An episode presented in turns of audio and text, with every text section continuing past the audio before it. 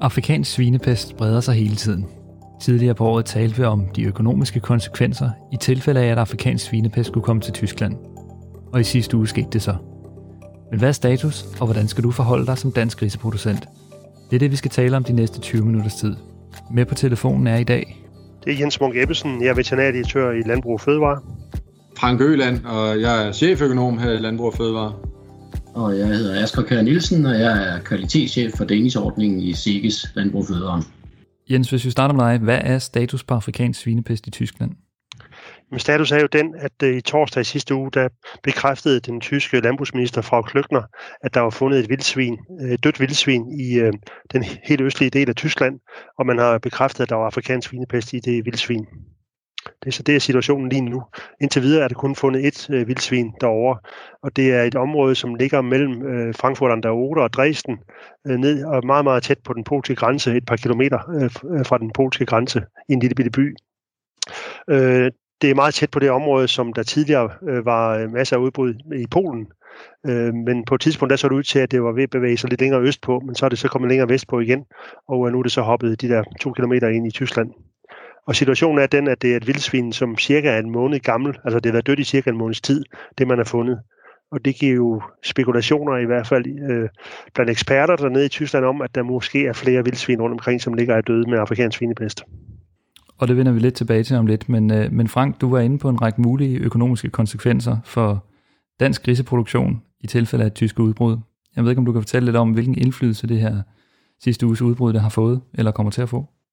Jo, og nu må vi jo se, hvordan virkeligheden udspiller sig. Det vi som beredskab har lavet, det er jo en række modelberegninger, og måske de mest interessante modelberegninger er i virkeligheden dem, som IFRO, altså Institut for Ressource og Økonomi ved Københavns Universitet, har lavet, for de har netop regnet på, jamen, hvilke konsekvenser vil det få, hvis der er et vildsvin i det østlige Tyskland, som har afrikansk svinepest. Og det er jo præcis det scenarie, vi nu står med.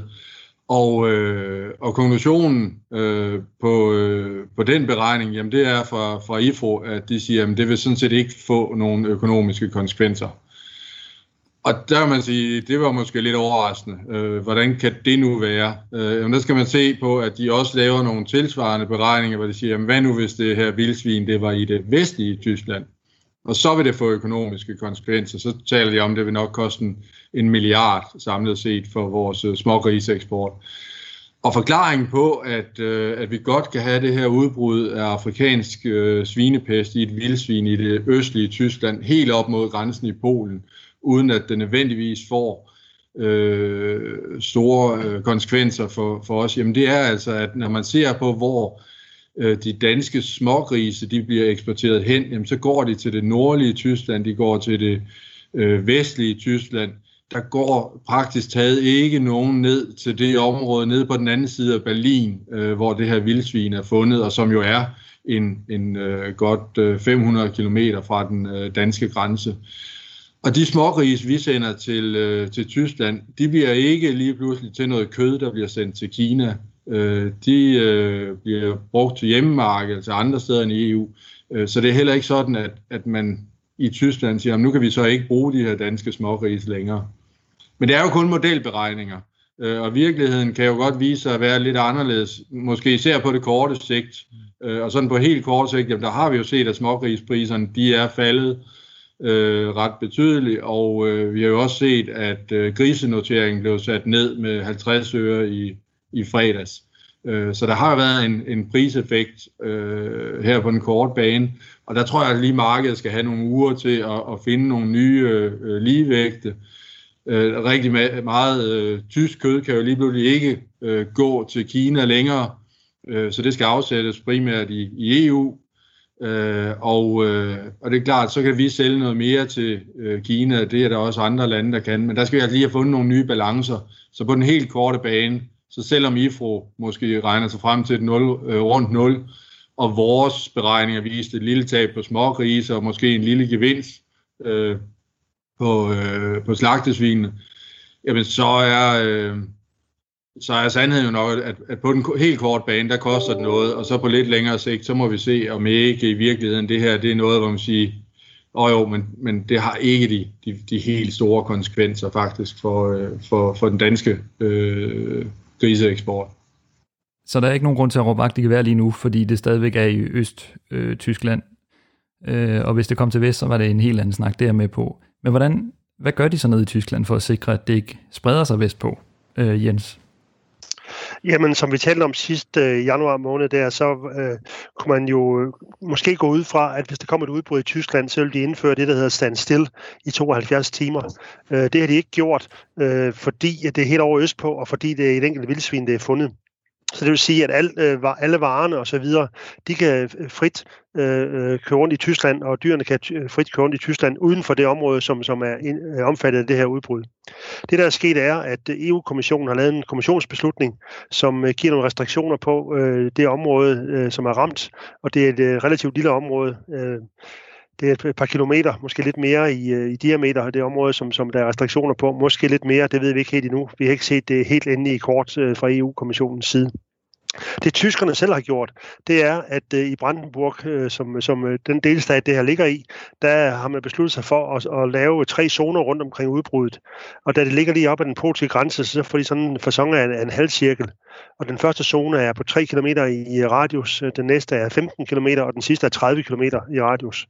Og inden for de der...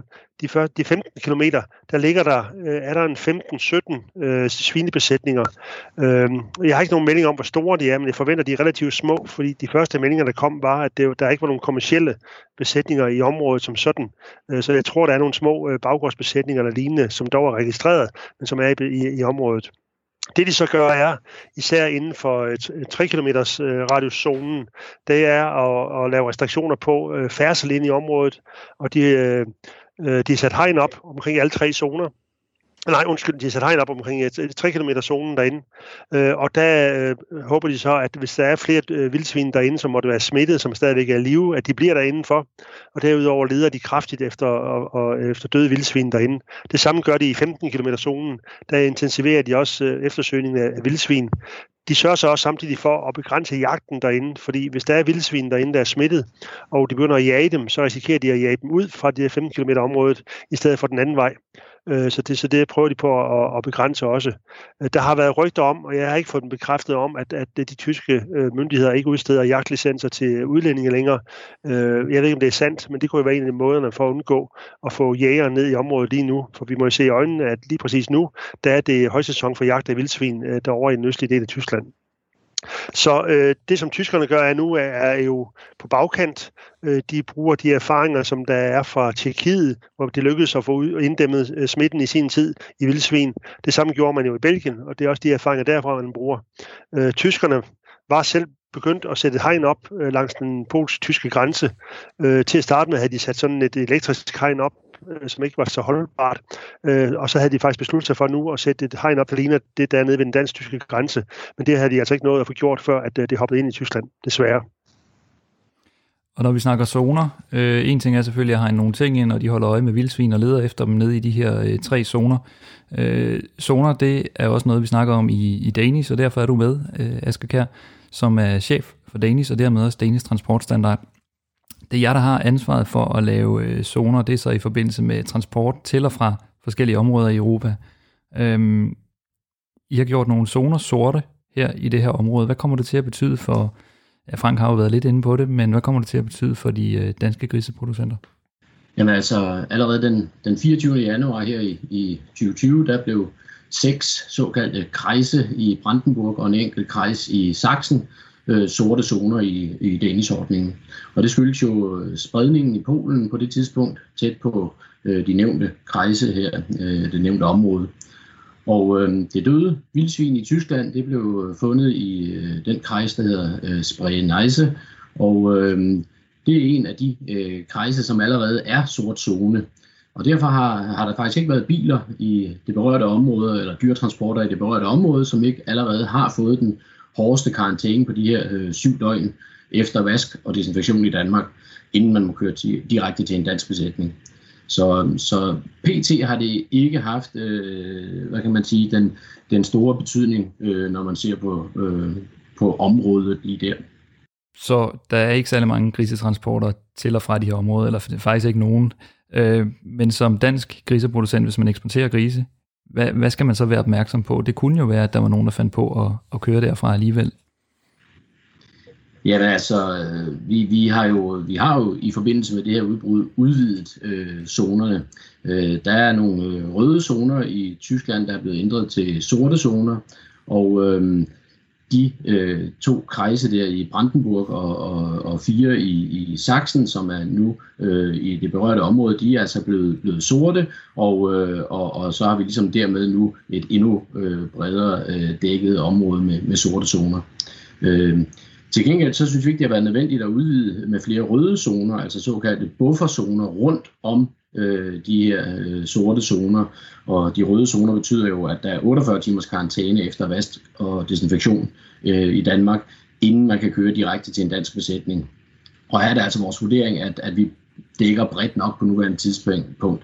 Så det svineproducenterne i Danmark, de skal gøre, det er jo fortsat at sørge for at kigge på vaskecertifikatet, når chaufføren han bakker til rampen.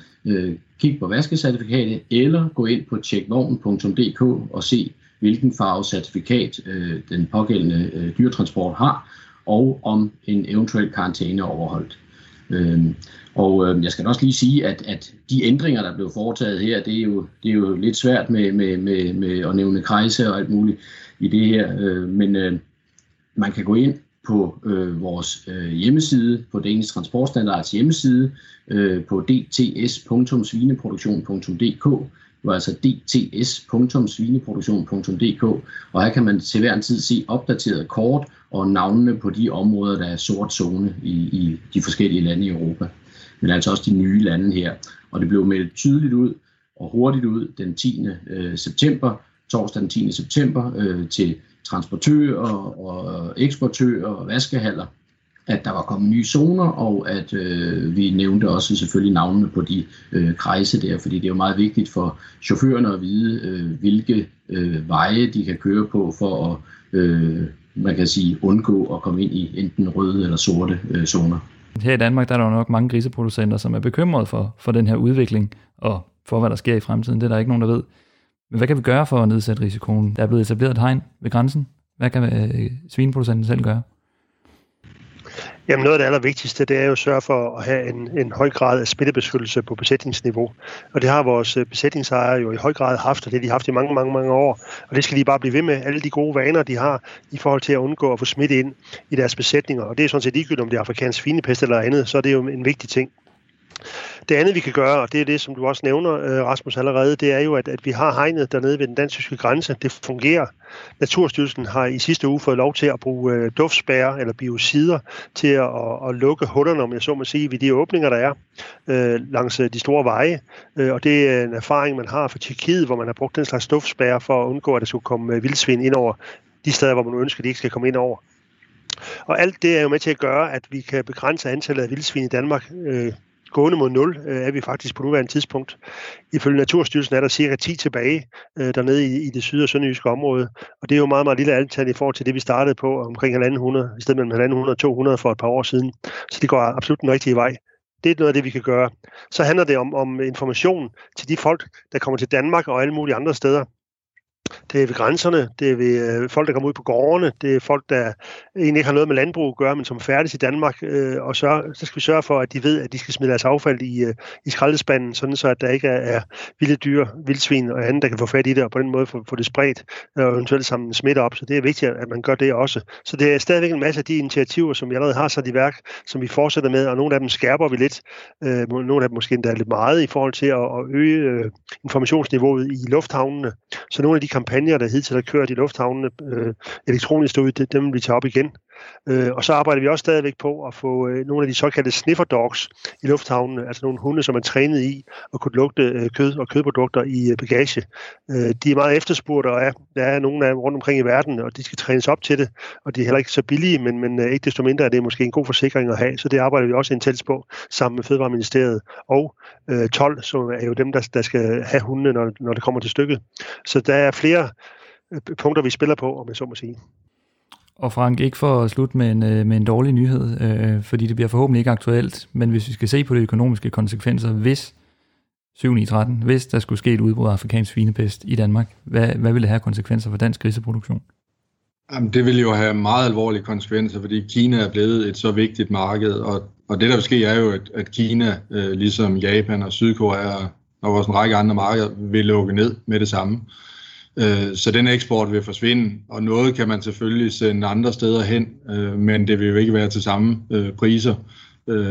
Det siger sig selv, at noget af det, der er en delikatesse i Kina, det får vi ikke særlig meget for andre steder i verden. Så desværre, hvis det sker, så skal omkostningerne eller tabet eksport tælles i milliarder af kroner, og modelberegningen kunne pege på, at det er 6-7-8 milliarder kroner, vi taber om, at vi taber der. Så det er jo selvfølgelig meget, meget alvorligt. Og der tror jeg, hvis man skal slutte lidt mere positivt, så er det jo trods alt, at trusselsvurderingen holdes fast på, at det er en ganske lav risiko, der er i øjeblikket med de få vildsvin, som Jens netop nævnte, som jo er det ene vigtige element, og det andet er jo så, at selvom der nu er så fundet et vildsvin i Tyskland, så er det jo trods alt 500 kilometer, der stadigvæk skal gå, inden det når op til den danske grænse. Men det er et scenarie, hvor man kommer ikke udenom, at det vil koste adskillige milliarder. Lad os håbe, at tyskernes arbejde med at inddæmme smitten her, det bærer frugt, og at det ikke kommer tættere på den dansk-tyske grænse. I skal have tak for, at I var med i dag. Husk, at I derude kan finde flere gode råd til smittebeskyttelse på svineproduktion.dk, og hvis I søger på afrikansk svinepest. Tak fordi I lyttede med.